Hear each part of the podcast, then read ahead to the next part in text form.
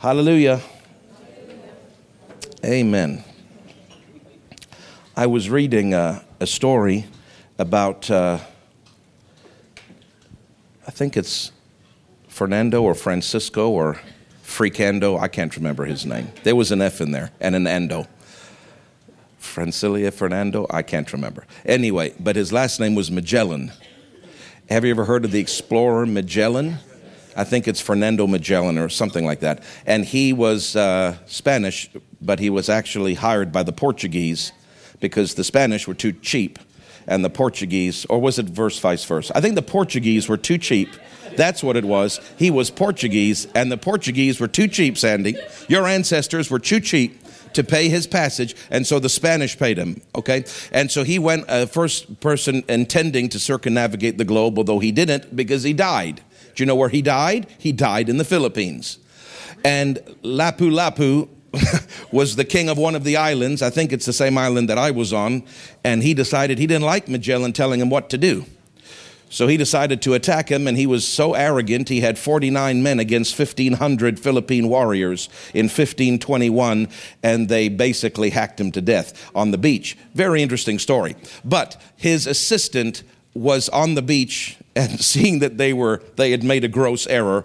And uh, he was calling to his men go back to the boats go back to the boats because uh, he knew that they were all going to get slaughtered. And so his right hand guy ran back to the boat and and was trying to get the other soldiers in the little landing craft so they could go back out to the ship.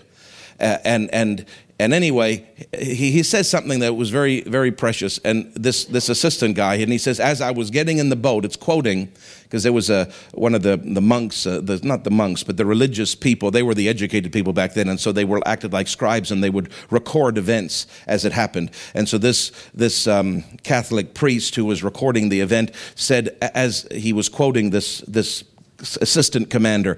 And the commander said, As I was getting in the boats, I kept looking to our leader, seeing him getting killed, wanting to help him, but knowing if I would venture, venture back on the beach, they would slaughter me too.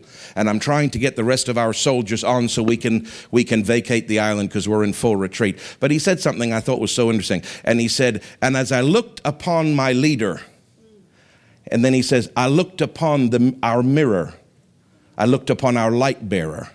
I looked upon the standard of our souls. And, he, and he's saying all these phrases about the leader, Magellan, that he was looking at the leader brokenhearted, that he was seeing him in his last few minutes. But, he, but it's interesting that back in those days, they would call their leader my mirror. I didn't know that. You know why? Because they, they believed, and, and I think there's some truth to that today, the leader would show them who they were. The Bible says that we look into the Word and as into a mirror because it shows us who we really are. But I thought it was interesting that they, they looked at their leader and his title that they gave him was our mirror, our light bearer.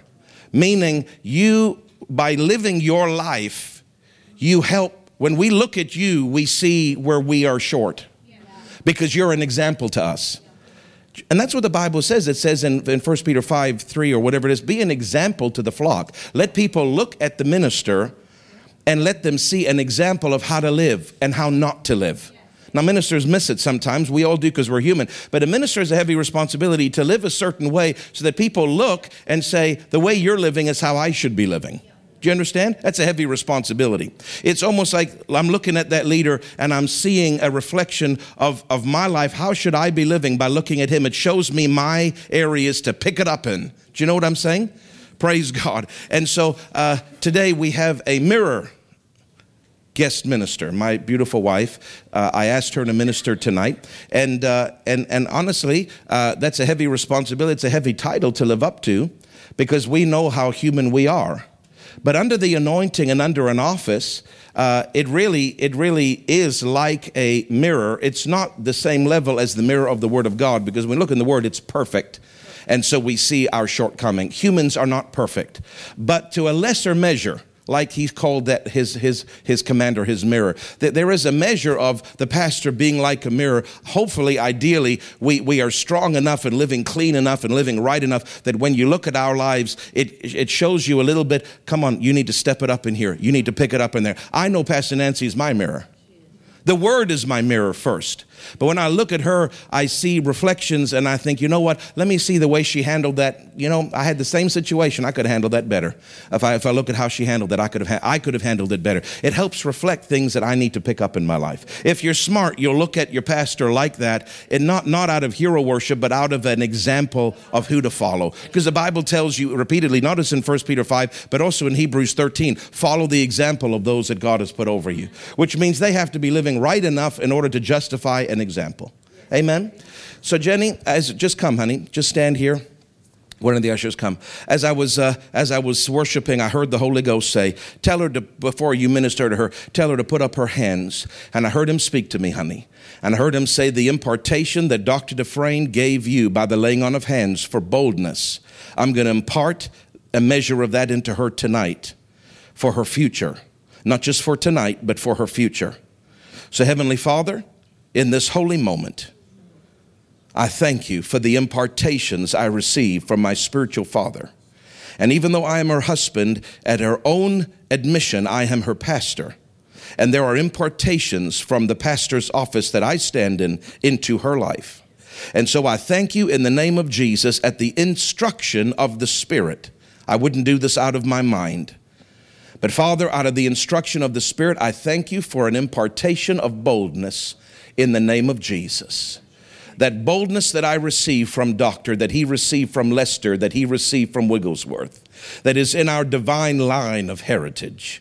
I, Father, I thank you. I impart, Lord, as you said, a measure of that boldness will come into her tonight and abide, and it will stay for her for the rest of her life, and it will aid her in the ministry when you're present and when you're gone. That means when I'm here and when I'm not here, I thank you, Lord, for that increase of boldness upon her life to execute the assignment and the office that you've asked her to stand in, and that is coming more and more to the forefront as the months pass. So I thank you, Father, in Jesus' name. I give you praise and I give you glory in Jesus' name. And I say, be blessed. And I release that impartation of boldness in Jesus' name. Be blessed, be blessed, and be blessed in Jesus' name. I thank you, Father. I thank you, Father. The blessing makes her strong. The increase of that boldness makes her bold and strong to utter forth what needs to be uttered and to not be moved by faces to not be moved by faces. In Jesus' name. I give you praise and I thank you. I felt that go into you, honey. Praise God. I wasn't planning on doing that, but I heard the Holy Ghost say, lay hands on her before she preaches for, for that impartation of boldness that you got from Dr. Dufresne. A measure will go into her tonight and abide with her from this moment forward. So, glory to God. Thank you, Father, for that holy thing. These are holy things. Impartations are not to be taken lightly, they are holy moments before God. They don't happen all the time in this measure. But when they do, we take a moment and we show honor for them. In Jesus' name we pray. Amen. Amen. Glory to God. Praise God. Amen. Amen. that is special, honey. And I receive it with my whole heart. I know how Doctor was, and I covet that. I thank you for that, Lord. Father, I thank you for this word you've given me for the people tonight, Father. I thank you that it lands in their spirit. Lord, I thank you that it strengthens them from might to might, glory to glory, revelation to revelation. Father, that it builds something in them and that it opens up the eyes of their understanding, Lord, that they would see another diamond, another aspect of the Word of God that perhaps they have not seen or at least considered before or seen to this measure. I thank you that your Holy Spirit is here to plant it in their hearts, to whisper and to tweak and to correct as the words are said. And I thank you, Father, for the blessing of these words in this place, in this pulpit, in the mighty name of Jesus. And everyone said, Amen. Amen. So, the title of my message tonight is What to Do in Times of Testing. And yeah, praise the Lord. We talked a little bit about this on Sunday night. I know we don't air it we don't do we don't air Sunday night, right? Okay. But the Lord, when He said it to me, I want you to speak. This rose immediately, immediately came up in my spirit, so I knew what to speak to you tonight. And so turn with me to Psalm 23. Amen. Psalm 23. It's a fluffy psalm, right? It's a fluffy, sweet little psalm. But it isn't. It's power, power, power packed. Psalm 23.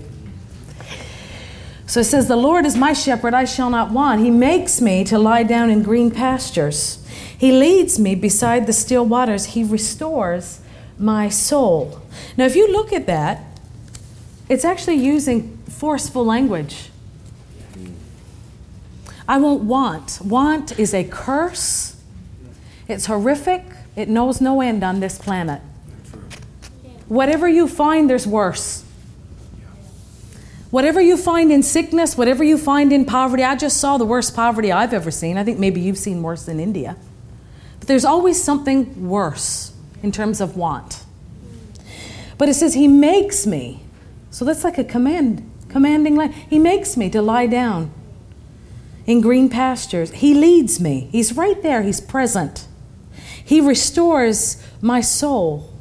So the soul needs restoring which means there's a brokenness in the soul. He leads me in the paths of righteousness for his name's sake. So he shows you those paths, he shows you how to walk in righteousness. And, and here we go. He's showing you the path of righteousness, and the next thing you know, you're right smack dab in the middle of the valley of the shadow of death. And there's no avoiding it if you're on planet Earth. But then right away he says, I will fear no evil, for thou art with me. You see how present he is in this psalm. Thy rod and thy staff, they comfort me. This, this is a psalm of war. There's a lot going on in this psalm. It's all about attack and the shepherd being there and showing us what to do when it's the darkest. Thou preparest a table before me in the presence of my enemies. The Lord pulled back the veil on this psalm when I was in the Philippines. And I was listening to Pastor Noel, who has deep revelation in the Word. He really does. He's a man who studies the Word, he has a lot of light in the Word. And I had, didn't even have my Bible open, but Psalm 23, which he wasn't discussing, he was discussing something else, but still could could be brought into this. And I saw and the Lord pulled back the veil in my spirit, and I saw a divine order in Psalm 23. And I believe it'll help you. And it's in the next two verses. Thou preparest a table before me in the presence of mine enemies. Thou anointest my head with oil, my cup runneth over. And in a moment, in a flash, I saw what the Spirit of God was trying to emphasize. He said, Did you notice that when you walk through the valley of the shadow of death, He said, I immediately prepare a table for you. Mm. Yeah. Now, we've heard this said. Pastor Nancy has alluded to this table being spread where you're eating in the presence of your enemies. This is a table that's spread when the enemies are all around you, right. are felt, are seen. The valley of the shadow of death. Why does it say the shadow of death? Death is present, but for us it's a valley if we know how to do the word. If we don't know how to do the word, it's a valley of death. For the believer who walks in paths of righteousness, who knows the shepherd, it's nothing but a shadow. It's nothing but a shadow if you know God. It's nothing but a shadow if you stay connected to your local church. If you stay under the people that God has you with. If you turn to your spirit in times of battle so that you can eat from this table. This table is always spread. Always. Always. This table is full while your enemies are close. It's prepared for you. It's fully equipped. And don't you ever let the devil tell you that there's not enough on that table to counter the valley of the shadow of death because it's fully stocked. But you will have to eat of that table in the presence of your enemies. If you are turned away from your enemy towards a table, you can feel them every bit. You can hear their threatenings. You can hear the things they say or scream. You can feel their proximity. This is not a table that's promised you where you will not feel your enemies. It says it's in the presence of your enemies. This table is specifically for the valley of the shadow of death. And there is an equipping that has to take place in that valley. when you're under attack, when you are surrounded. You have to make it your mission to eat from that table. That table has the word on it, it has the spirit, it has the oil and the wine, it has the bread, and you are to feed continuously on that table. And it is more than enough. More than enough for any enemy that surrounds you when you are feasting at that table. And then the Lord showed me this. He says, after, after you eat at that table, not that we ever stop, but, but there's a divine order here I want to show you. He said, when you eat of that table, he said, then I'm going to anoint your head with oil. I'll allude to the verse later if I get time. But remember, Pastor talked about you suffer a while. 1 Peter 5.10. You're made perfect. You're, you're established. Yes. There's an anointing that comes when you eat at the table and there's threatenings all around you. God will cause that anointing to come upon your life to break the things that have threatened you, to break the things that are dangerous, that are built against you. And I tell you right now, some of those things have been built for generations. Before you even showed up, they were built. And God says, if you'll feast at that table, you can break it. There's an anointing that will come on you if you will eat, if you will not back up and run. Right. Yeah. Because it feels bad or horrible. If you won't back up, but you'll feast on that table, in the presence of your enemies, he promises to anoint your head with oil. You see, there's a divine order. When that anointing comes, Jesus went through it. He went to the wilderness. He went through the threatenings of Satan. He felt it. It felt horrible. And he used the word to come out of it just like we did. He was eating at that table in the presence of his enemies. Mm-hmm. And then God anointed him. And he came out in the power of the Spirit. And that is the divine order for the believer. And there are so many things that have fallen to the ground because the, the believer retreats or believes they cannot, or no one in their family's ever done it or no, years they've watched their families suffer or they've seen trends and behaviors that just they're just so entrenched that who could ever believe that it could be changed? Or we've run up against that wall so many times we're losing hope that we can change it because that's just the way it is. But not according to the scriptures. The scriptures say that if you eat at that table in your in your valley that there comes a time when god himself will anoint you and when He anoints you with that oil of anointing, it says, My cup runs over. It comes over the top. It's more than enough. It's a bursting forth. And then I love this Surely goodness and mercy shall follow me all the days of my life. I will dwell in the house of the Lord forever. That is what we say when the battle's been won. That's right. When the anointing comes to break things. You know, I often think of John G. Lake in his book. He talks about the scourge of death that followed his family. How would you like that passed down your family tree? At least most of us can say we're alive to kind of struggle through or he there were 16 children and 8 of them died. He said his childhood was nothing but a scourge of funerals and crying grieving parents and the loss of the ones that they loved. I don't think anybody here has gone through that. But John G. Lake knew somebody. He knew Alexander Dowie, who, although he didn't finish the way that we would have liked, when he was in his heyday, was a tremendous man of God. Raised up Zion City and miracles and wonders and raising the, raisings of the dead. I mean, it was just incredible what God poured through his life.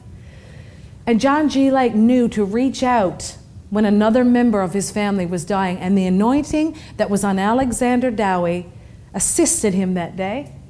And it was right after that that he began to understand the role of Satan and how he was taking out his family systematically. And God showed him and put him right into ministry because the power of God began to flow in his life. And to me, that's a distinct picture of faithfulness to the one that God puts you with. Pastor Nancy is that for us.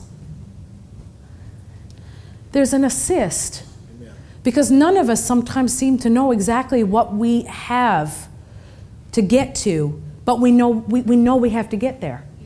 We know we have to get there. And the word, if you look in the word, it always promises you that if you'll let God lead you into those paths, those deeper paths, that the anointing will come. And yet there's an establishing. There's always an establishing where you're able to say, Surely goodness and mercy shall follow me. This Bible was written for us. This is our pathway just as much as it was David's. Just as much as David had to overcome, we have to overcome. The things that we have failed against or have felt like we could not bring them down. But there's God says we can. And God says He's got the anointing for us. But there's always an eating at that table in the presence of your enemies in different seasons of your life. You know, if you look at Psalm 22, just before it, it says, My God, my God, why have you forsaken me? Why are you so far from helping me and from the words of my roaring? Roaring. This is the extreme on your face before God. This is pain. Why are you far from helping me? This is humanity. This is the Christian in pain before God, having not received the answer yet, having, having questions, and yet knowing that the Word and God is the answer. The anointing is the answer.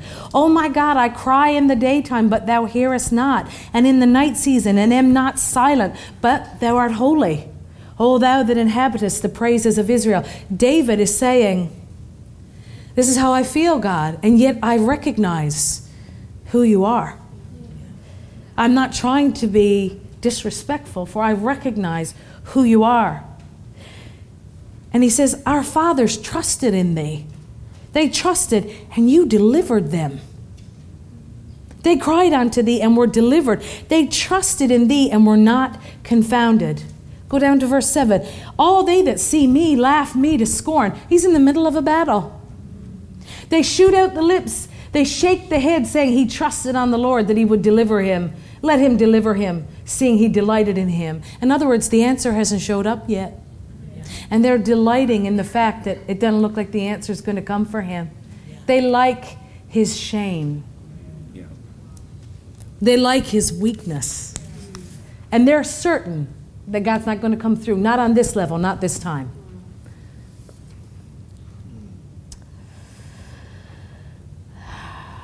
Verse 11, it says, Be not far from me, for trouble is near, for there is none to help. You see the turning of the face towards God. And then, of course, we have this precious part that actually tells of the crucifixion of Jesus. But as the word pans back, there's always more than one way to see the word. It's all encompassing. One part of it is about Jesus, and the other part is David pouring his heart out before God. And he says, Be not far from me, for trouble is near, for there is none to help. Many bulls have compassed me. Strong bulls of Bashan have, have beset me around. Listen to this. They've gaped upon me with their mouths. I mean, this is, this is horrifying language. As a ravening and a roaring lion, I am poured out like water, and all my, boy, my bones are out of joint. You ever had anyone scream in your face? I have. In a rage. You can feel it right into the center of your being. It shakes you. It's horrible. He's saying that, ravening and as a roaring lion, and my heart is like wax. All my strength flows right out of me. It is melted in the midst of my bowels. My strength is dried up like a potsherd, and my tongue cleaveth to my jaws.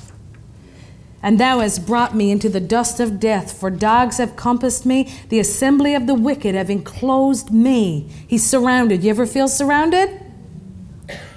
They pierced my hands and my feet. We're talking about Jesus now. I may tell all my bones that my bones look and stare upon me. Death is staring me in the face. They part my garments among them and cast lots upon my vesture. But be now, but be not thou far from me, O Lord. O my strength, haste thee to help me. Deliver my soul from the sword, my darling from the power of the dog. Save me from the lion's mouth, for thou hast heard me from the horns of the unicorns. I will declare thy name. And he starts to praise God. In the midst of the congregation will I praise thee. That is a turning of oneself to God when nothing in the natural that you've tried can help. This is what you do. This is what you do. You eat at that table. You talk to God about your station and where you're at and how you're surrounded. And then you begin to magnify Him and glorify Him to do the very things that you cannot do. And that is part of eating at that table. That is part of what that is in the testing times. And if you've never had a situation where I must say, uh, there were things I think I got away with until I hit my mid 20s. Then I began to hit some things that I couldn't move naturally, that couldn't be talked around, that couldn't be reasoned out, that they were complicated things. They, they resisted all my natural efforts, and my natural efforts were great. Great effort, not a lazy effort but they didn't work. They don't work in those situations. They don't work in those situations. That's why when a prophet like Pastor Nancy gets up and tells you how the devil would assault her for three years in a row and then come back the next decade and do it, and then the next decade and do it, and she writes a book telling you how to answer it, that should be your study book. You don't need 10 books. Get that book and study it for the year. Study that book. Ask God to open up the eyes of your understanding because I guarantee you, you need revelation, and it's far greater than just the first reading or the second reading or the amazing end results, which we fixate on. We fixate on end results. It's awesome that John G. Lake, you know, had his family member raised up from the dead, but we forget the pain that preceded it. Yeah. And the cry of that heart that brought the anointing into that family and changed changed a nation from that oil of anointing that was poured in on his life. Look, this is a very sobering message tonight, but it's very needed because we are people of faith. We are people of faith, but there's things that hit us and they're, they're so difficult or there's defeat in them and it needs to be taught what to do when the season is this kind of a season. It's different. It's not moved with the, the normal efforts of our faith, which are very effective. Yeah. I've had God do so much for me using my faith. I, have I've had my life saved and transformed and so much. And then there's other things that this that fits into this category. You know, this category. Where if you don't get in the spirit on it, it's not going to be changed. It's not going to be changed if you don't get in the spirit. Right. Yeah. Pastor, how do I get in the spirit? You pray a lot in tongues, first of all, because it makes your spirit sensitive. A lot. A lot in tongues. A lot in tongues. And your every day is grounded in the word. Every day is grounded. Every day is brought back to what does the word say? Every day, every circumstance is brought back to what does the word say? And then you live in the house of God. And you trust God to get over to you what you need. Now turn with me to 2 Corinthians chapter 12. And I don't know if I should read this in the King James or the Amplified, but this is about Paul's thorn in the flesh. Maybe I'll, maybe I'll do it from the Amplified. This chapter is so taught falsely to the believer. This, is, this has been so a lie. This is a lie that's been perpetuated in the church about Paul's thorn. Even the fact that a messenger of Satan was given to him. People play around with the idea that maybe God assigned it to him so he wouldn't be exalted above measure. But just, just read with me. True, this is Paul saying in, in verse 1 True, there is nothing to be gained by it, but as I am obligated to boast, I will go on to visions and revelations of the Lord. Many. Visions and revelations of the Lord. Okay, this is Paul and his relationship with God. I know a man in Christ, he's talking about himself, who 14 years ago, whether in the body or out of the body, I do not know, God knows, was caught up to the third heaven. And I know that this man, whether in the body or away from the body, I do not know, God knows, was caught up into paradise. And listen to this, and he heard utterances beyond the power of man to put into words, which man is not permitted to utter. Such revelations, not allowed to speak them, things of heaven. Of this same man's experiences I will boast, but of myself personally I will not boast, except as regards my infirmities, my weaknesses. Should I desire to boast, I shall not be a witless braggart, for I shall be speaking the truth. But I abstain from it, so that no man may form a higher estimate of me than is justified by what he sees in me or hears from me. In other words, he's saying this is this is God's doing. I really I I'm involved in it, but it's not coming from me. I can't boast. I'm just a part of it. And to keep me from being puffed up and too much elated by the exceeding greatness of these revelations. And listen to this. To keep me from being puffed up and too much elated by the what? The exceeding greatness and preeminence of these revelations, there was given a thorn, a splinter in the flesh, a messenger of Satan to rack and buffet and harass me, to keep me from being excessively exalted. Now you have to understand, God was giving Paul these revelations. He was caught up into the realm of heaven. He said it's so astonishing and staggering to the mind that I can't, I don't have human words to utter it, nor am I permitted to utter it. These are things of heaven that God is trying to put into Paul for the church and, and for the revelation of the body of Christ. And he's raising him up to, to write two thirds of the New Testament. This is a work of God in his life. And Satan comes with a messenger of Satan to buffet him because he does not want Paul to attain those revelations. If God is sending the revelations, he is, God is, does, is, does not have a duality. He does not send a messenger of Satan to temper Paul. God says he doesn't do that. He doesn't tempt his people. He never uses evil to do what he wants to do. Never. So he's the one that's lifting Paul and putting things into him. And the enemy sees this great transaction of heaven and earth and sends a messenger of Satan to buffet him you ever been buffeted by a demon? Oh, it's not fun. And it certainly does not feel natural. If you're buffeted by a demon, you'll know it. There's nothing natural about it. The oppression, the spiritual pressure that comes from that spirit, and the total lack of logic has nothing to do with logic and reasoning. That's why you don't tell someone who's clinically depressed to cheer up. It's a spirit. It can be dealt with. But as you know, natural means fall far short. So if you're using natural means, yeah, go for a walk for an hour a day. Get some vitamin D. But it's not going to set you free because it's a spiritual messenger opposing you. And so, three times I called upon the Lord. I love this.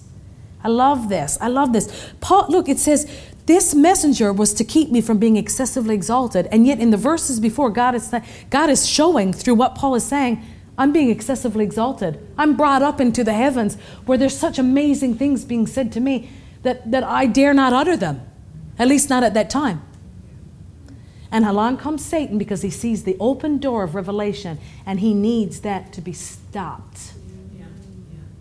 And whenever we're going into a new phase, a new room, Look, it, we don't live there, but we should never be surprised when things are out of the normal. When the person that you love turns on you like a pack of dogs. I'm serious. We've seen it so often now. Not that we don't have feelings, but we kind of chuckle about it now because when, when it hasn't happened to you over and over and over again with the same behaviors, you get hurt. Oh, you get hurt. You reason with your mind. What did I do? What should I do? By the time it's happened to you 50 times, and I'm not exaggerating, you know exactly what it is. You bind the devil. You shut your mind down. You don't engage it. You live out of your spirit. You forgive him and you move on, and you're not affected. And you got a beautiful baby like spirit that's not jaded. It's beautiful. It's just the walk of love. It's the walk of love. Best thing you can do, forgive them as fast as you can. It can't get in you if you forgive. It's beautiful. And if you don't, you'll be given over to the tormentors. And that loop will go over and over again. And you think you're so powerful holding that, that against somebody. And meanwhile, the devil's bound your hands and feet, and you're just where he wants you. And you've shut down the work of God in your life. You just fall fallen prey to the devil. Now, this is Paul. Here he is. This is a messenger of Satan harassing, buffeting. And what does he do? He goes to the throne room and he begs God. He calls on God. This is this is hard. Yeah. Yeah. Now, I've gone through stuff, but I'm not Paul. This is the church. This is two thirds of the New Testament. This is the big guns. Right. Coming against him. And Jesus handled the big guns too in the wilderness. I'm just saying this was no small attack. I sought the Lord three times and begged. Remember, I'm telling you what to do in times of testing. I sought the Lord and begged that it might depart from me. I've done that. Have you? But he said to me, My grace, my power, my favor, my loving kindness. What is loving kindness? It's the knowledge that he's going to be there for you. Loving kindness. Seems almost out of place in this verse but it's not. We need to know that love of Christ. Remember what the word says in Ephesians to know the love of God, which passes knowledge, the breadth, the length, the depth, the height. It's what anchors us, the knowledge of that love. How much that love will go for us. Like my husband so masterfully put, to know that he'll go after us. That, that covenant of love, that he'll defend us first. And he says, I begged him that it might depart from me, but he said, My grace, my power, my favor, my loving kindness and mercy. What is he saying? It's enough for you. Does that sound like a no to you? Yeah. We've been taught. I remember. Religious, that the devil loves to put a religious shroud around the word because he nullifies it, takes all the power out of it if he can be effective. And he says, My grace, my strength is sufficient for you, and it's sufficient against any danger and enables you to bear the trouble manfully. Now, people stop there and say, God's going to give me the strength, strength to bear it. Well, listen, before there's a breakthrough, you do need strength to bear it. Oh my goodness, you need the strength. You need strength to turn this off. Turn it off and live here. I've heard people say this Oh, but what's happening around me now is causing me so much shame. People are saying things, people are judging me, people are slandering. Listen, you better get used to it because that is not the main thing. Yeah. I guarantee you, if you shut that down and cast that sorrow and that shame on the cross, God will vindicate you. Amen. God will vindicate you. You might have to suffer for a little while with the shame of what looks like failure. But if you've not quit, if your faith is grabbing a hold of something and you're suffering for a little season so that God can turn it and you will come out triumphant, then bear the shame gracefully and cast it upon the cross because the Master took your shame. How did he take your shame? Did he show up and stop the circumstance? Well, he'll change the circumstance, but where did he stop the shame? In the realm of the spirit. That's where he stopped the shame. That's where he stopped the brokenness. That's why you have a right to stand there in the middle of things that look like they're all going south and say, No, no, no, I don't receive that. I don't receive that. I cast what looks to be the shame of that. And, Master, I let you turn this around. How do you think Brother Savelle felt when they had a stroke? Healing minister. Well, he probably felt it. His family probably felt it too, because we live in an environment where people judge and accuse. But who had the last laugh? Who's in the pulpit saying, The one thing my mind could remember was, The memory of the upright is blessed. Why? Because God saved his life. God was faithful to the one who was faithful to him. Well, why did that happen? Well, let me tell you something. Things come down genetically that got to be overturned. Some things are spiritual attacks, some things are handed down from the generation before. What do you care? That's right. What do you care if you know right. that He anoints your head with oil and your cup flows over? Surely goodness and mercy. This is the same one that was just walking through the valley of the shadow of death. That was hanging on for dear life. This is Apostle Paul saying, God, dear God, let this harassment stop. And what does God say? My power. Right. Paul is sufficient for you. Do not quit. Yes, like my husband said, speak to it. Pastor said it for us. We have to be good students. And then he says this For my strength and power are made perfect. Perfect, fulfilled, and completed, and show themselves. Now, listen, this is important you get this part right. Show themselves most effective when you're the weakest. That's when you need it the most when you feel the battle, when you feel fatigue because you've been using your faith. If you're not using your faith, you don't qualify for this. This is for people that are in, that are doing what God's word says.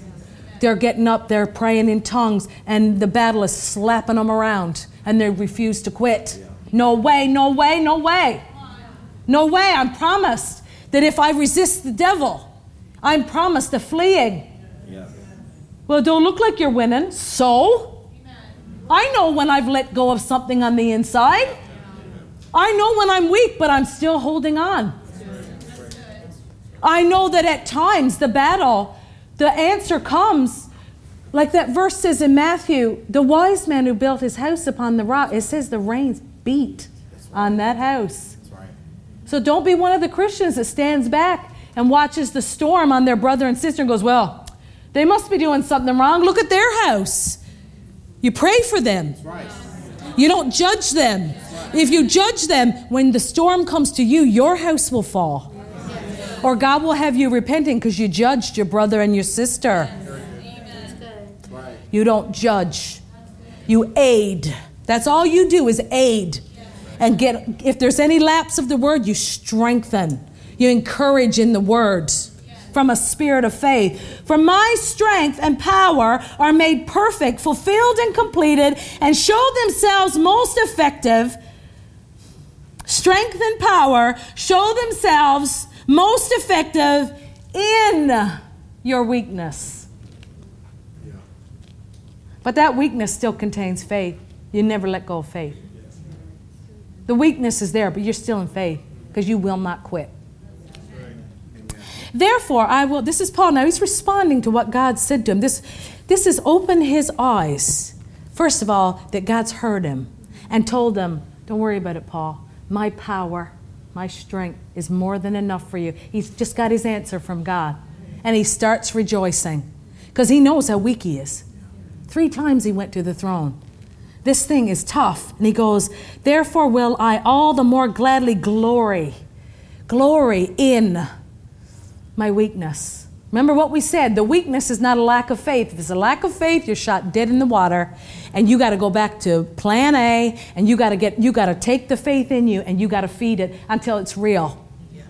Might be childlike, it might not be enormous, but whatever faith you've got in there, it has to be real. He says, In my weakness, in the fatigue of going against this thing, that's the weakness. I will all the more gladly glory in my weakness and infirmities, not sicknesses, infirmities, that the strength and power of Christ, the Messiah, may rest, yes, may pitch a tent over and dwell upon me. So, for the sake of Christ, look at the change in attitude. Look at, look at the encouragement. He knows he's got it. He's got this thing by the tail. He knows. For the sake of Christ, I am well pleased and I take pleasure in infirmities, insults, hardships, persecutions, perplexities, and distresses. For when I am weak in human strength, then am I truly strong, able, powerful in divine strength. Glory to God. Now, if you're listening, there's some answers in there for things that buffet you, things that look like they're getting the mastery over you, what to do in times of testing.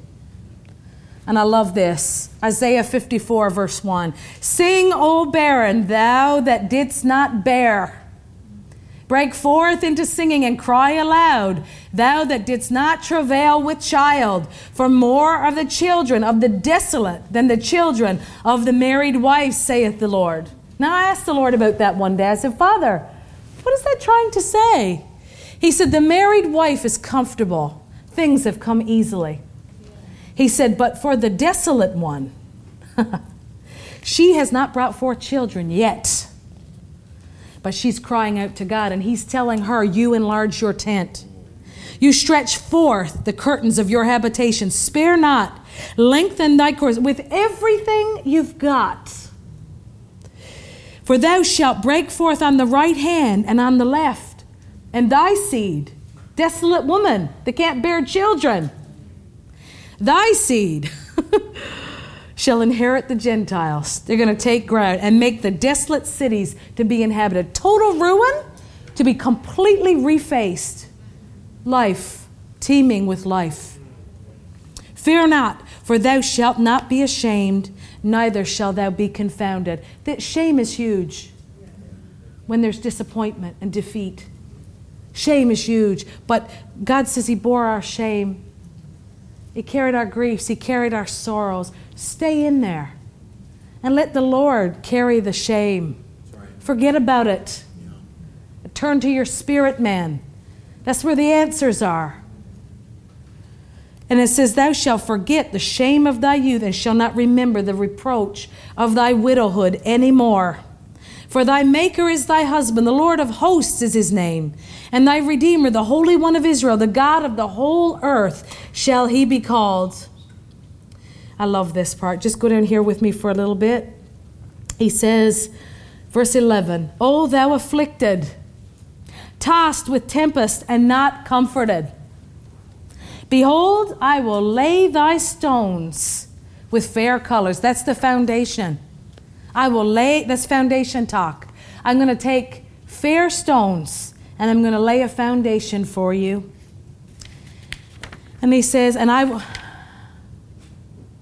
I will lay thy stones with fair colors and lay thy foundations with sapphires. So it's beautiful and it's strong. And I will make your windows. He's going, he's building up now. I will make your windows of agates. Have you ever looked it up? They're beautiful. There's usually there's a blue and creamy colors all mixed together with the agates. And thy gates, now he's stretching out to the gates of carbuncles. That's a beautiful red stone. And all thy borders of pleasant stones. So you've gone from afflicted, not comforted, not envied, desolate wife. I'm going to lay a foundation for you, and I'm going to make you beautiful. And then he goes further. Not only am I going to make you beautiful, he says, and all your children shall be taught of the Lord. And great shall be the peace of thy children. Do you see the process? Do you see why you don't quit when you're building? Do you see why you don't quit when you feel ashamed because it doesn't look the way you want it to yet? Or it seems like there's been failure. Do you see why you don't quit? Because you've got to allow the Lord to build the foundation and the walls and lay the windows and then stretch out to the gates and then your children and the next generation and building up the walls. It says of death. Who talks like that? Who talks like that? This whole building projects go into place from nothing. That's what's going to happen here. That's exactly what's going to happen here. It's going to happen in your personal lives. And then you're going to be part of a corporate thing that's going to do the exact same thing. And it's going to be glorious.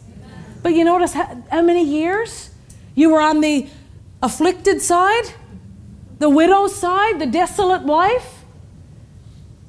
But God's leading us into something and it's personal and it's corporate. And this is how you get out of a test. You're, you have to be spiritual. He will, the devil will bring things to trip you up. And the first thing you're going to do, the first thing you're going to do is you're going to try to figure it out in the natural when you're learning. You're going to try to figure it out. And then you're going to come to the conclusion it doesn't work. And then it's actually a good day because you turn to your spirit man. You begin to practice turning to your spirit man. That's why you always need the word telling you what to do, what to say, how to handle a situation. So much has been taught here about how to be led by the Spirit. It's important. That is so key because it takes the beauty of the word and it, it, it shows you exactly how to apply it and when to apply it a certain way. And then it says, Whoever, okay, here we go. In righteousness thou shalt be established. Thou shalt be far from oppression, for thou shalt not fear because you've been built. You've weathered some things. Behold, they shall surely gather together, but not by me. Whoever shall gather together against thee shall fall for thy sake.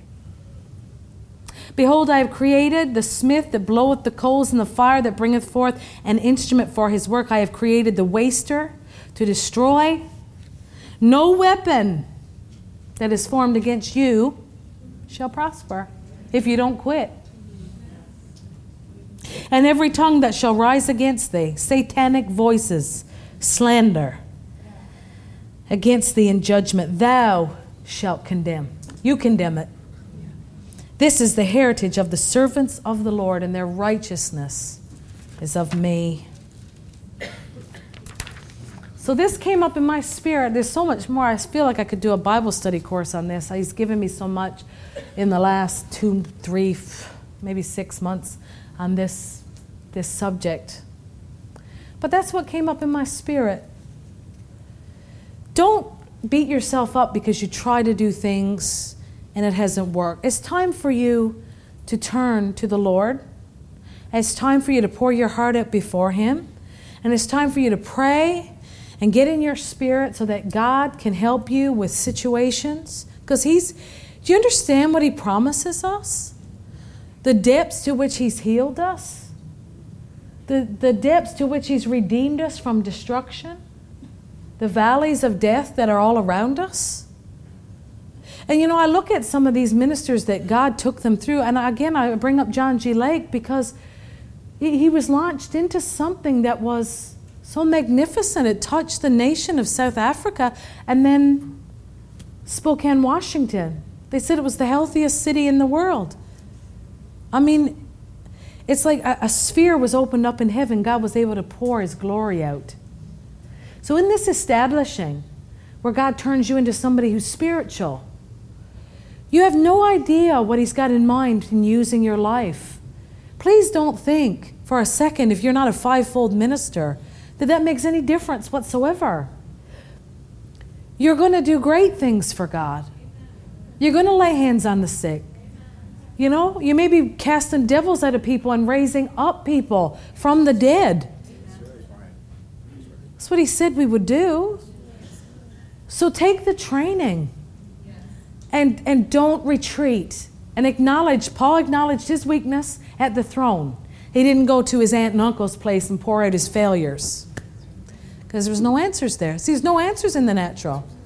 There's no answers. You, you can trip like a go on a loop, loop, loop. The faster you realize that God's got your answer and in His presence is fullness of joy, and that you can take a hold with Him, and that there's supernatural power to help you. If we're honest, most of us have handled things naturally or semi naturally. But it's time for us as a body of believers to learn and get into our spirits as much and as fast as we possibly can because that's where the might is. That's where the healing is. I was telling my husband uh, about 10 days ago, I was sitting in my living room uh, praying for a family member for their healing. And I opened up to Isaiah 53 as I normally do, but it was an unusual morning because I just I just felt to just to, just turn into my spirit and, and read Isaiah 53 with like closing down the mind and just letting my spirit be in the presence of God. So I wasn't being mental about it. I just want to sit with that purchased price, that blood.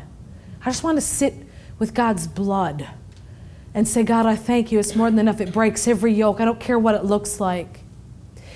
And as I was sitting there, he, he pulled back his word, like he pulled back the veil. He began to give me revelation on the ministry of the intercessor in the earth. And he took me all the way through up to Isaiah 61. And I was so touched. I was just felt his presence so strong.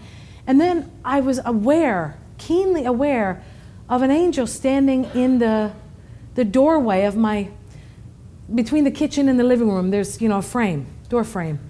And I was aware that there was an angel there. And I said, Lord, why is that angel there? And he said, Angels don't heal, but they bring healing. And you're to send that angel to assist in the things that you're believing in healing for. So I sent that angel to assist that loved one with that healing. And the next day when I got up, things that I've been standing, I've been standing for certain healings.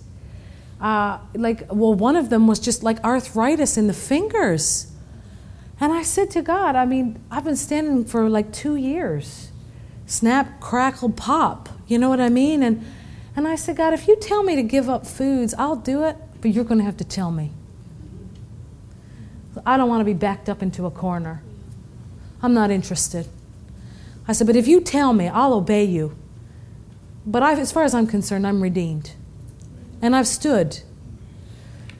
And when I got up the next morning after that incident, I could feel a total change of something that I felt the effects of in my body for about two years now.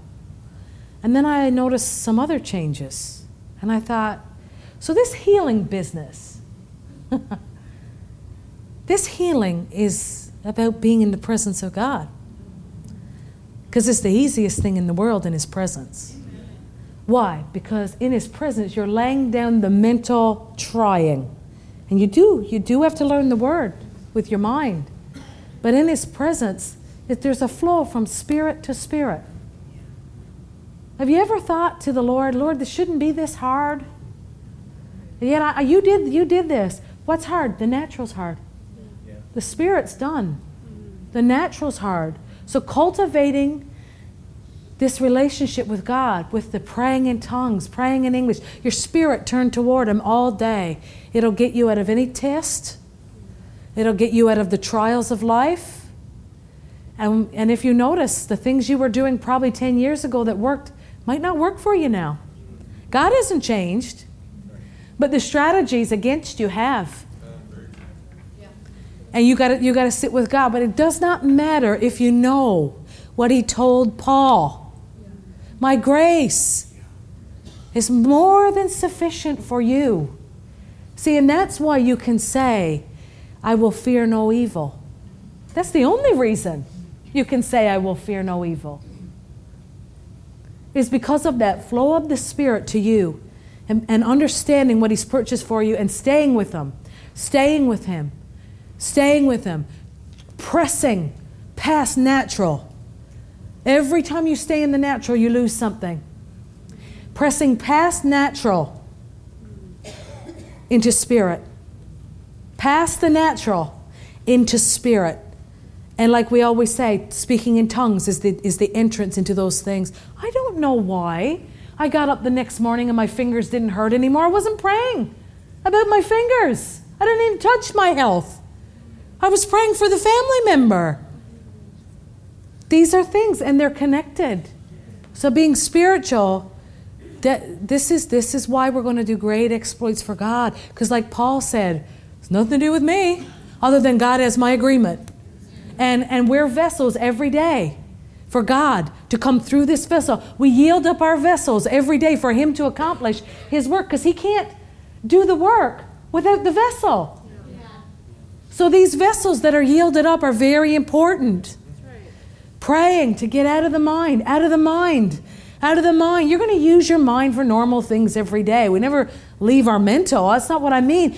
But in terms of getting into the spirit, that's where that's the see the Bible says it's the sword. The sword of the spirit. These are terms of war. Because you're not going to know in your mind how to figure it out. You're not going to know. But he does. He does. So it's pretty easy once you've been baptized in the Holy Spirit to get up in your shower, pray in the Spirit, in your car. Just start that way. Get that river flowing. Forget about what you feel like. Some of the greatest things I've had happen to me have come after the most dry seasons of pressing in tongues. If I had to go by feelings, I would have rated it a big fat zero. Big fat zero, but I think that's good. Because then you know if you if God didn't take a hold with you and you didn't slay nine dragons, you know you're still going to be okay. You're still going to be okay. These deliverances that we seek, they, they come, things, spirits leave. Spirits leave just by praying it in the Holy Ghost for yourself, praying over your life. Because why do you pray for your life? Nobody else is going to pray for your life like you're going to pray for your life. Your vessel is extremely important. All hands on deck because God wants to pour out His Spirit and He wants to pour out His revelation on us. And the faster we get in the Spirit, the faster these things are going to be won. Father, I thank you for such a beautiful crowd, Lord a beautiful group of people, Father. I know I had, I had their spiritual attention. I thank you, Father. I pray you just put another block of cement on them, in them, in their foundations, Lord. You're building them into something magnificent, Lord. If they're listening to the enemy on anything else about their destinies and who they're born to be, I pray, Lord, that would be torn asunder tonight, Lord. They are magnificent vessels for you, Lord. You desire to shine in them and through them and to get them out of the tests and through and learning and joyful in you because their cup is running over. And they just defeated the valley of the shadow of death. And that's a rejoicing point, Lord. And we thank you for it. Thank you for the anointing. The anointing that comes after we eat from the table, Lord, after we eat the word and walk by the Spirit, Lord. I thank you that you anoint us, Lord, and our cup flows over. And surely goodness and mercy shall follow us all the days of our life, and we will dwell in the house of the Lord forever and ever. And everyone said, Amen. Amen. You know, uh, my wife was ministering today. That wasn't a, a row, row, shout, laugh, uh, dance message, but it's an important message. And the way you know you're spiritual is when you can respond and receive uh, when messages are uh, not um, emotionally delivered. Do you understand? Do you understand? One of the reasons I think there is such an emphasis, um, really, what are the verses that, that she used? She's talking about the valley of the shadow of death and eating in the presence of your enemies, okay? But how God's the anointing is going to deliver you. She's talking about Paul. He's being tested and buffeted and tried, but the power is going to deliver him. She's talking about that, I forget the reference, but the Old Testament scripture about the, the devastation, but how God's going to lay the foundation, He's going to deliver us. I think there's a reason why Jenny is, Pastor Jenny is emphasizing things like this. And I'll just be honest with you. Because I know some, some people may think, well, I come to church to be really encouraged. And, and that just was like a lot of like, it's bad and it's dark and, and, and, and the devil's buffeting me and there's demons against me. And, you know, okay. Uh, but, but really, it is an encouragement if you're listening to what the outcome of the scriptures are. And I'll be honest with you, do you know the reason why she's doing this? The reason why she's doing this is because, and it's got nothing to do with COVID. I'm going to use COVID's word, but it's got nothing to do with COVID. Really, it has nothing to do with COVID. It just happened to start around the time that COVID started. It really did. It happened to start because that, that, that fast ended at the end of, of 20. When, when COVID started, when did COVID start? March of 20, right? So it actually happened before that. But around the time that COVID started, right through that year and, and all of last year and even this year, there's just been such a buffeting against my wife and I on so many areas. Uh, our marriage is fine, so it's not, I don't want anybody to think that, you know, we're not dying of cancer and we're not beating each other up and, We didn't buy cyanide to slip it into each other's breakfast cereal, so we're, we're fine and, and, and, and we're healthy. So I, I, don't, because you say that, then people get nervous and uh, is your marriage on the rocks or you're you about to die or something like that? You're going to go to prison or something. But I'm just saying, it's, uh, so there's nothing to be concerned about from that perspective. But we have, since that, since that, uh, that year of the mantle, even though it didn't come to the end, it's like there's been such a withstanding, constant withstanding, withstanding, withstanding, leading up to it and when it came, and then and then after it. Uh, to be honest with you, we've. Uh, I, I, wish I could express it without sounding de- depressing, but uh, sometimes Jenny and I have looked at us, our, our, each other, and said, "My God, like, is is, is the sun ever going to come out?" Is it ever going to feel normal again? And it's got nothing to do with COVID. I know you might think it does, but it doesn't. I'm talking about pressure, demonic pressure demonic assignments, the devil using people to attack us, the devil using strangers to attack us, the devil attacking us directly. And I have seen such a dramatic increase in that more than ever in my entire life since that season that COVID started. Uh, at times, we, we have in some ways despaired. We can't talk about that publicly because we, our, our job is to be strong so you can see an example. But I'm telling you, we, we have faced hell in a lot of areas that people don't know. We don't come and whine, and I don't send out to the prayer team and say, please pray for this, this, this, this, because if I did, I could write a volume. I'm serious. And I'm not saying that for compassion or for sympathy or to get a bigger offering tonight, although I would like a good offering tonight. But I'm not saying it for that reason. I'm saying it simply because for over two years, we have faced uh, a darkness uh, that we have never, we didn't even know existed. We didn't even know. So a lot of people say, Amen, they, they agree. But until you faced a war, until you face the emotions that come with a battle, and until you've gone through a test and trial, you really don't know what it feels like. You really don't. And we, we have in a greater way than we've ever experienced in our lives before in these two, two, almost two and a half years now. And so there has come a settling on the inside of us. There has come a strength on the inside of us to understand how to be more skillful when the devil shows up because he's very real. And I'm not prophesying and I don't want him to show up in your life. I, I hope you never experience what we've gone through for two and a half years. But if you do, it's important that you know that you're not the only one going through it. Like I said Sunday night, and you should try to come Sunday night because there's answers for you if you'd be here. Like I said, uh, like like what like what Brother Peter said in First Peter chapter five, when he said this same thing's been experienced by all your brothers around the world. The devil's a roaring lion. He's looking who he can devour. There is tests, there is trials, there is pressure.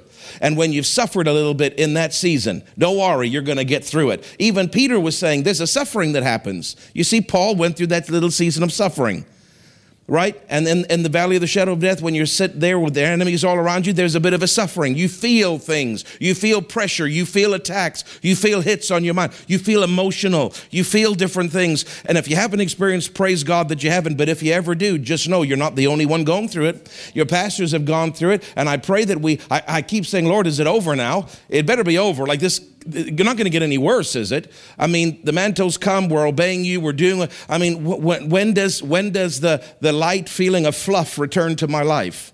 That hasn't happened yet. I'm hoping it does happen. But I'm not trying to be depressing or, dis, or down. I'm just trying to say there's a real world there's a real darkness and there's a real devil, but there's also a real, tremendous, glorious anointing and light from heaven to bring victory. And I'm not magnifying the darkness or the attack, I'm magnifying the power of God to get us out of seeming impossible, saddened, depressed, attacked, lonely situations where you feel you can't keep going. There is a power present to get you out. So when you hear my wife talking a little bit this way, this is two, almost two and a half years of pressure. And you got to learn how to handle pressure. If you don't learn how to handle pressure, you'll get divorced.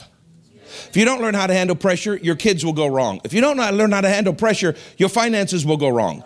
If you don't learn how to handle pressure, you'll get separated from the local church. In fact, if you don't learn how to handle pressure, you can get separated from Jesus himself. You've got to learn how to handle when darkness and pressure, when your enemies are around you. You've got to learn how to handle it.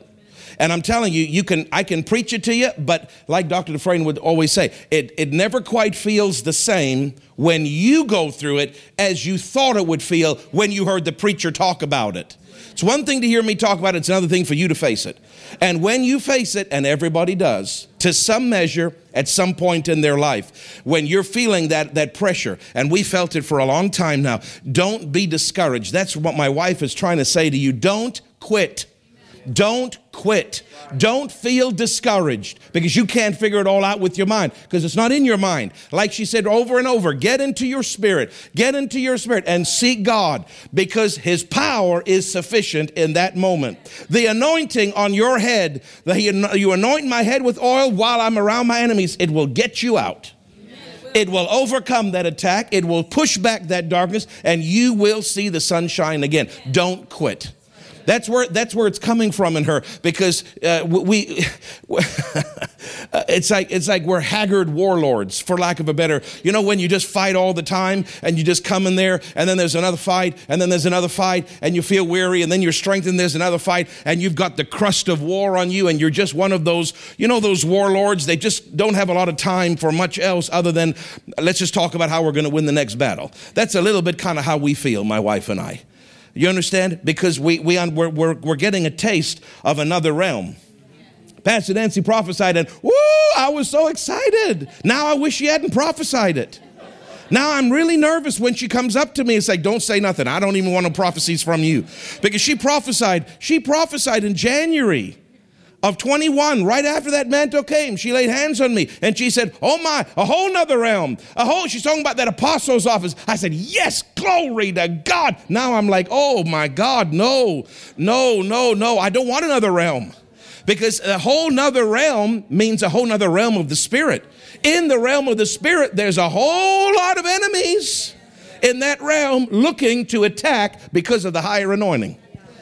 Now I'm nervous. Now it's like I'm off. I'm off. Don't come near me, Pastor Nancy. I don't want no words from you because anytime you give me a word, hell breaks loose. You know what I'm saying? I want the words, but I'm just letting you know it's a whole nother realm of good things, but it's also a whole nother realm of bad things. But we're learning how to handle the bad things. I'm stronger, so much stronger today than I was two and a half years ago. Because with every attack and with every temptation and with every assault that you handle wisely in the spirit and get victory, you, it's like, it's like, I don't know how to explain it, Greg. It's like I got another notch under my belt. I know how to handle that now. Now, the next time the devil's not going to have as much fun with me on my mind and my emotional arena because I've learned something how to handle that. Then the next attack's a little bit subtle, a little bit different, hits you a little bit different, and it kind of knocks you again. And oh, now I know how to handle that. Now I know how to handle this way, and I know how to handle that way. And then when that keeps happening, you got 50 of them. I know how to handle this way and that way. Devil, you don't have much left in your arsenal. I know how to. I know how to. I know how to do it. I know how to, but it takes a lot of practice. A lot of people live in a bubble. Then all of a sudden, one day that bubble bursts, and there's an assignment, and there's a thought, and there's a fear, and there's a sickness, and there's a devastation. And if you don't learn how to handle it, you'll get taken out. That's where this is coming from. The motivation is not to sadden you, it's to encourage you to say, don't quit. No matter what you're facing, don't quit. It's the same spirit, honey, as what happened Sunday night. Because I wasn't going to preach Sunday night, but I heard him say when, uh, who talked? Uh, Greg and Lorraine and you got up and shared a few minutes, and then I heard him say, read 1 Peter 5 and tell them not to quit. Not that same spirit is here this evening. Don't quit. Even when you're suffering a bit, don't quit. Jesus will see you through. So obviously, there's people in our church, he wouldn't say it Sunday night and tonight. We said it in different ways. We're using different scriptures where you, we're having a different delivery, but he's saying the same message. Don't be discouraged. Don't quit. Why is he saying that? Because obviously people in the congregation, whether present or watching live stream, are going through some tests and trials, and there's some of them are feeling like quitting. So he's trying to say to you, don't. What do you do? Shut this down. Shut this down. Shut this down. I'll end with saying this, and I don't want to give details because none of your business what I go through. So stop looking at me with those eyes, Greg, like you want to know every detail. But I faced, I faced a health issue a little while ago, and, and they, it was quite serious, and it looked like surgery and different things was going to have to happen. And I went and I turned my face to the wall like Hezekiah. That would be a good thing to do if I were you. And I went to the Lord and I said, Father, I'm a man of, I'm a clean man. I live clean. And I'm a man of faith. And I've got this situation that I'm facing which could be quite serious. And it could keep me out of the pulpit potentially for weeks or months at a time in, in my recovery time. and I wouldn't be able to see your ugly faces, and you wouldn't be able to see mine. And I was and I was concerned about it, and a little bit angry, and a little bit embarrassed, but I knew that I'd missed it. Because when sickness comes like that, you've missed it somewhere. Notice that Jesus never got sick. He had persecution. He had thoughts. He had people that hated him. He had people that tried to murder him, but you don't see one recording of him being sick. I'm not saying that every sickness is because you've opened the door, but most of them are. Because Jesus didn't get tested by the devil with sickness. It's not recorded. So I automatically look to me and say, Where did I miss it? And I was upset with myself. And then I was upset and saying, Lord, well, how? Then I was thinking, Well, what if I can't hear God telling me where I missed it? And the devil was tormenting me about that. So I just turned my face to the wall and I said, Lord, I need you to talk to me. And he talked to me. And he said to me, He said, The reason this has happened is because I told you a while ago to repent about something and you didn't repent.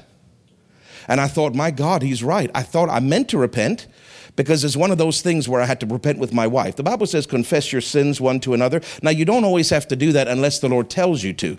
But in that case, he said, I want you, you've missed it in an area, and I want you to take your wife's hand, I want you to confess that to her, to me in front of her, because there's, there's, there's, there's times where you have to have somebody hear what you're saying. Do you understand? She's not like a priest. She's not listening to my confession. God, I'm repenting to God, but there is something about having somebody present to keep to, to have on record and I hadn't done it because I didn't want Jenny to know. None of her beeswax. But apparently God thought it was. And this thing started happening, go really wrong in my body. And, I, and I'm freaking out a little bit. And the Lord said, You didn't repent and you didn't confess that sin to your wife. And if you'll do that, I'll heal you. So I was just relieved that I heard him. Because sometimes you feel like, I, I don't, if I can't hear him, I can't get out of this mess.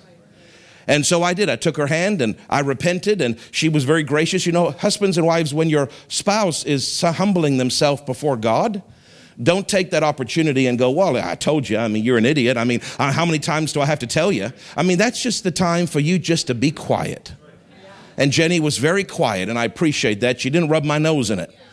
But I had to humble myself. I'm saying that to some of you husbands who are too proud. Many men are too proud to pray in front of their wives and repent. And some of you husbands need to do it, and that's why things don't go right in your life. I'm saying that by the Spirit right now, by the gift of prophecy. There are some husbands that you're not handling things right. You need to repent to your wife, otherwise, things won't go right with you. And I, I saw that firsthand.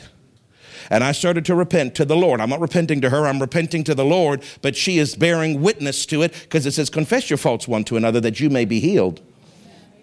And then the Lord said, Now lay your hand on that body part. And I laid my hand, and He healed me. He healed me. Within hours, all of those, that problem vanished. vanished. Praise God. That's called a test and a trial. That's called in the presence of your enemies. That's called being buffeted. That's called, but listen, don't get in your mind. Don't get in fear. What did, what did she say? Look to your spirit. What did I do? I looked to my spirit. God, show me. Show me. I humble myself. Show me. And he did, and I did, and all of a sudden breakthrough came. In other words, I didn't quit. I didn't freak out. I didn't run away. I didn't, I didn't beat myself up. I didn't start crying. I just went to my father and I called upon his holy name and I said, Father, I need your help. If I can do that, you can do that. Are you listening to me?